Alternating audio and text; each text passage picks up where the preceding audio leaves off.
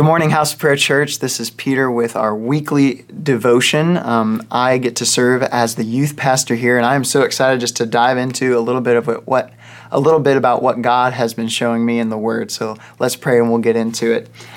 Dear Heavenly Father, I thank you for this time, and I pray that as we read your Word and we uh, kind of chat about it, that you would speak through it, that you would speak through me uh, in talking about your Word, and that you would Bless the ears that it falls upon. In your name I pray, amen.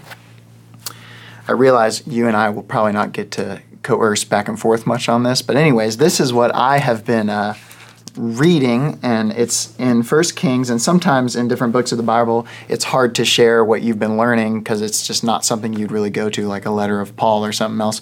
But this is in First Kings chapter 7, and I thought it was really neat, a really cool parallel, and something to think about that I wanted to share with you. 1 Kings chapter 7 verse 13. This is when Solomon's furnishing the temple of the Lord. It's going to be beautiful, it's going to be crazy.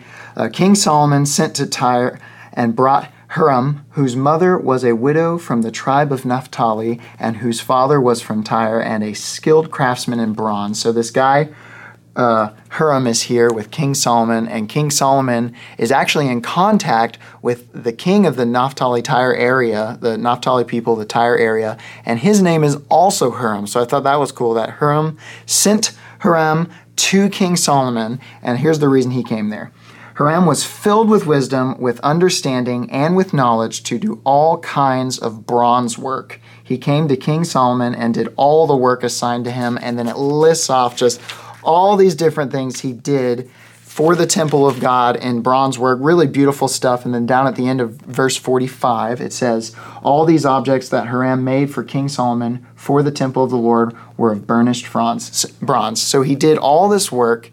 He comes in there representing Hiram serves well, and then you don't really hear about him except for like in parts of Chronicles, which are also talking about the furnishings of the temple, as far as I'm aware. So he comes in and serves well, uses his gifts, and then is just forgotten in a way. It's not like his name was on all these different bronze items, and they were amazing the, the description and the detail of that and i wanted to get into that idea with you about how first of all if you and i are representatives of jesus christ Jesus is technically sending Jesus within you to other people, kind of like Hiram spent, uh, sent Hiram to King Solomon to serve.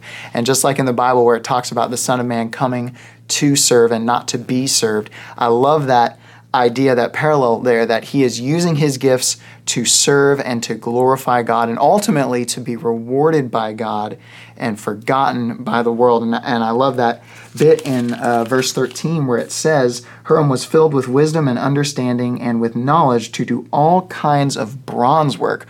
Whereas with us, we would want to be filled with that knowledge in sharing the gospel and making disciples, which is what the Lord calls to us. He tells us to be doers of the word. And Paul talks about this a little bit in first uh, I mean in Colossians 1 9. It says, For this reason, since the day we heard about you, we have not stopped praying for you. We continually ask God to fill you with the knowledge of his will through all the wisdom and understanding that the Spirit gives. Paul is praying for the church at Colossae to have spiritual wisdom and understanding. And Hiram was filled with uh, wisdom and understanding in a specific task where we want to have that with the Lord and what He's called us to do because our greatest calling on earth is to be a servant and to make disciples of the nations. And I think that's so cool that we can actually be praying for wisdom and understanding to be better in that, that the Lord can also use our gifts to ultimately glorify himself and minister in that way to people. So it's not that you are called to the specific job you have, uh, something you're really good at. You do have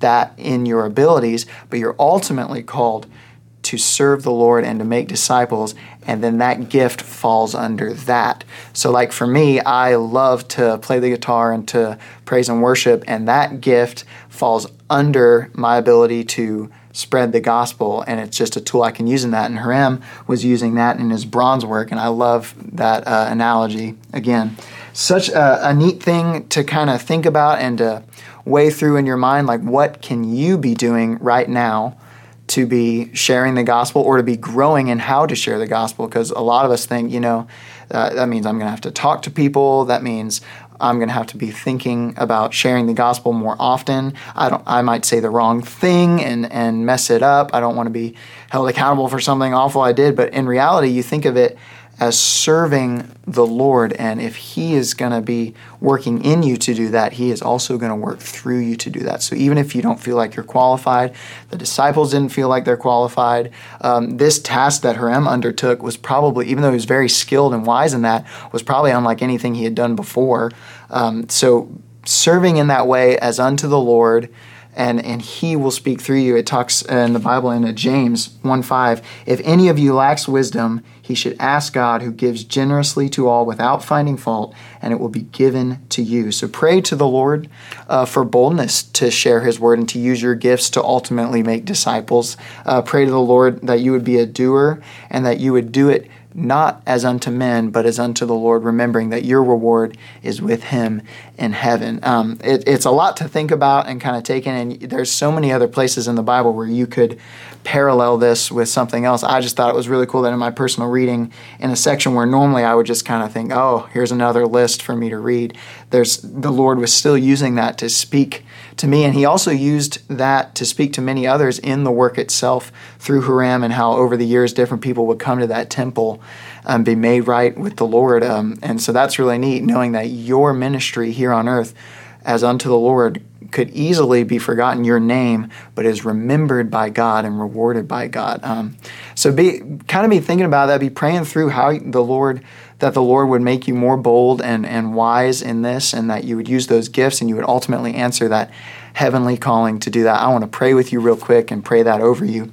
Uh, dear Lord, we thank you for your word, and I do pray that as we go from here, you would teach us how to be a doer of your word and that we answer the highest calling to spread your gospel and to make disciples, and that you would teach us what it means to do that boldly and to use our gifts to do that, and you would make us wise in that. We thank you for the example here in your word, and I pray that as we continue from here, you would show us all that that means and more. We love you and praise you. In your name, I pray. Amen. All right, thank you guys so much for tuning in. We'll catch you next time.